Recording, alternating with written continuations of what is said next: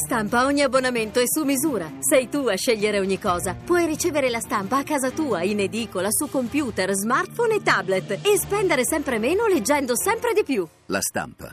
Il futuro è quotidiano.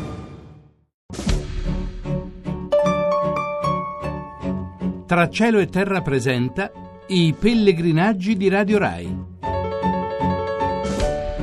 La via Tolosana duemilatredici, verso Santiago sulla via dei Trovatori. Un saluto tolosano da Sergio Valsania e Linda Brunetta. Abbiamo raggiunto Tolosa, che è la, la, la più importante città della via Tolosana, che sembra quasi una sciocchezza dirlo, però è così, perché la via Tolosana, che è questo grande raccordo, questo grande percorso occitano nel sud della Francia, che poi attraversa i Pirenei per raggiungere il Cammino di Santiago, dove, a Puente La Reina, dove noi stiamo andando.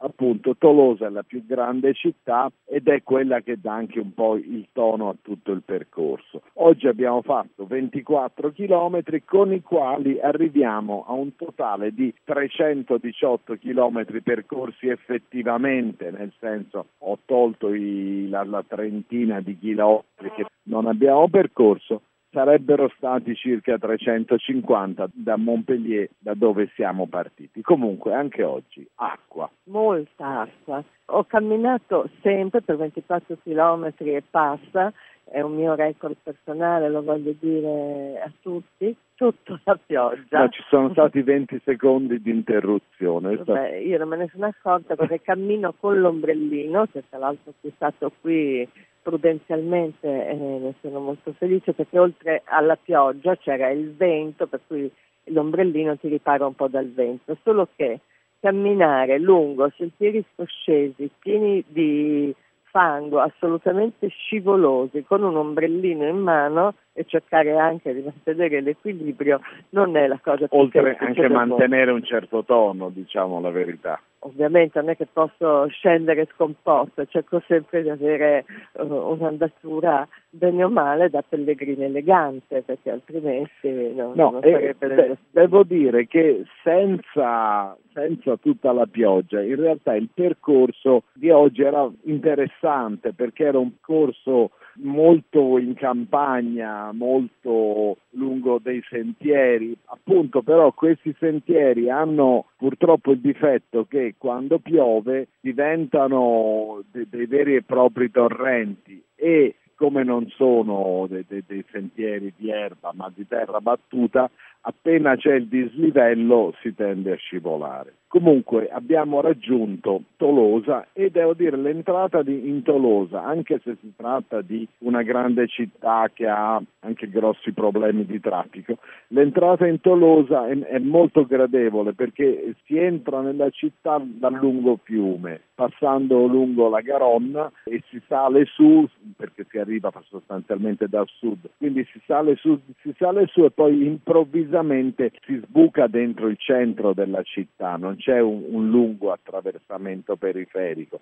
Noi abbiamo fatto un pezzo di statale, il corrispettivo della nostra statale, alcuni chilometri per entrare, per sfuggire a questa ordalia di, di fango nella quale eravamo capitati. La Garonna è molto bella, diciamo, è veramente maestosa, come si dice di Tolosa, che Tolosa è una maestosa città.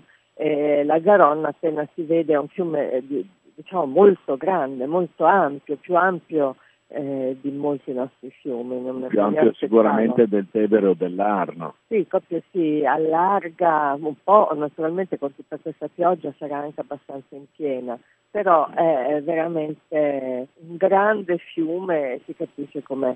Doveva essere utile per la navigazione anche adesso, ma soprattutto quando c'erano meno mezzi di trasporto, c'era proprio solo il camminare. E il... Quando la potenza muscolare era quella degli animali e quindi se si poteva andare via acqua era più facile. Eh, Tolosa è bella, è detta la città rosa, perché ah, tutte le costruzioni hanno questo caratteristico mattoncino rosso che dalle guide eh, ci dicono risplendere soprattutto al sole del tramonto. Purtroppo per noi non è stato un grande splendore in questo senso, però eh, abbiamo potuto visitare la splendida cattedrale di San Fermin, che prima si chiamava Saturnino, poi popolarescamente è stato chiamato Fermin, e raccontano eh, che questo martire cristiano fu martirizzato perché ogni volta che passava davanti a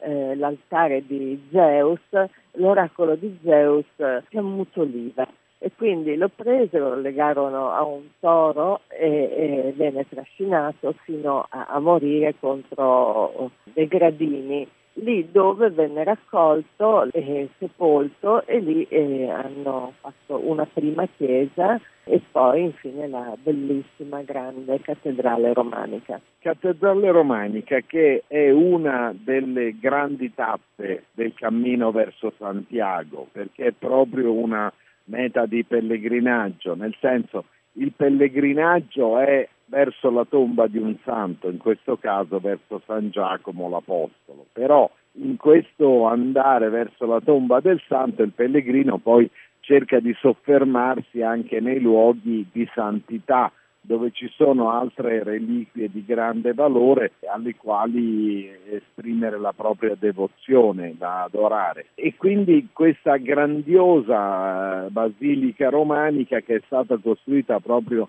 all'inizio del poco dopo il mille, è un, uno spettacolo proprio di fascino architettonico, perché in qualche modo è un periodo di passaggio nell'architettura, quello lì. Si esce dal, dal romanico tradizionale, c'è una qualche attesa del gotico, perché eh, la chiesa di Saint-Sernin è una chiesa che ha i pilastri, non ha le colonne, è molto molto alta, è sviluppata in verticale, la chiusura non è una chiusura lignea orizzontale come quella tradizionale delle costruzioni romaniche, ma ha questa volta, quindi è una chiusura a volta che è tutta in pietra o in mattoni, perché qui fanno tutto in mattoni, comunque non è la, l'architettura romanica tradizionale, anzi per alcuni aspetti riprende proprio il sapore della basilica romana,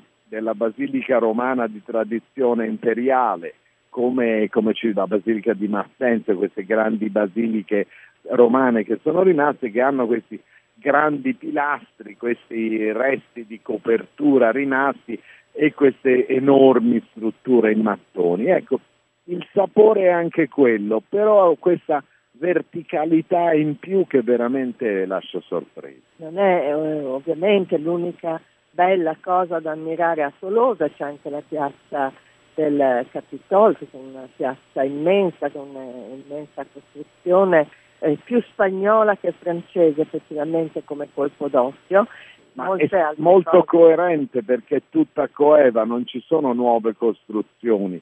È stata immaginata come una cosa sola, realizzata come un oggetto unico, questo le dà anche i nomi delle fascino. Strade qui sono enocitano, infatti è una strana lingua, qui c'è scritto per esempio Plaza de la Fayeta, quindi è un po' spagnolo, un po' italiano, è una lingua che viene ancora utilizzata. Sì, perché poi la, le lingue sono, sono una cosa strana. E adesso, fra le, le meraviglie dell'Europa, che è veramente un continente e, e un'organizzazione politica che non c'era mai vista, è tutto originale, fra le, le sue caratteristiche c'è anche la riscoperta di queste particolarità, per cui come il catalano ha avuto uno sviluppo, così anche la lingua doc comincia a rinascere. Tutto questo ve lo possiamo raccontare perché Massimo Quaglio ci aiuta da Roma, Giovanna Savignano e Maurizio Lepri prendono l'acqua con noi qui a Tolosa, e il nostro indirizzo resta la via tolosana punto blog punto rai punto it.